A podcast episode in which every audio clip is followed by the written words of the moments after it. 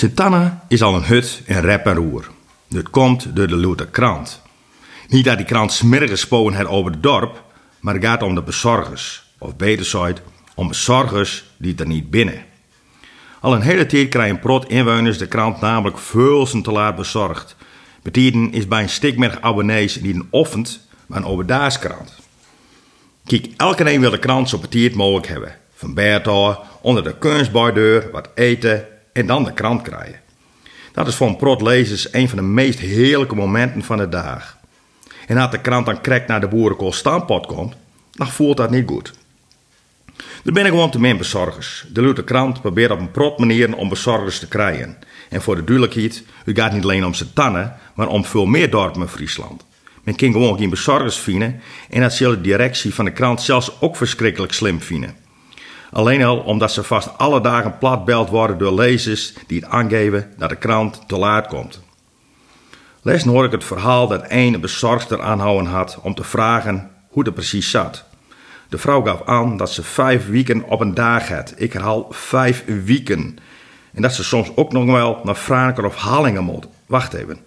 Nou ben hier te min bezorgers en dan moeten ze nou dan ook nog eens naar Franeker en zo. Het moet niet boter worden. Dat Fronsje zei dat ze die dag teugen vijf uur offers begonnen waren en het moment van het praatje was om elf uur. Dat betekent dat deze bezorgster er een dagtaak aan heeft. Ik schreef dan wel deze bezorgster, maar het zou mij niet verbazen dat ze daarin geen uitzondering is en dat er nog veel meer krantrondbrengers binnen die het meer weekend hebben. Hoe los je zo'n probleem op? Tja, die vraag zal ook vaak op die burelen van de Luther gesteld wezen. Als ze daar antwoord op hadden, dan waren het probleem al opgelost. Die zullen nou wel niet wezen. Of ik een oplossing heb.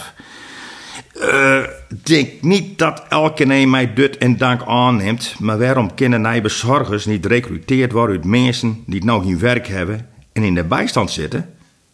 Zie ik wat over het hoofd of sla ik de speaker op een kop?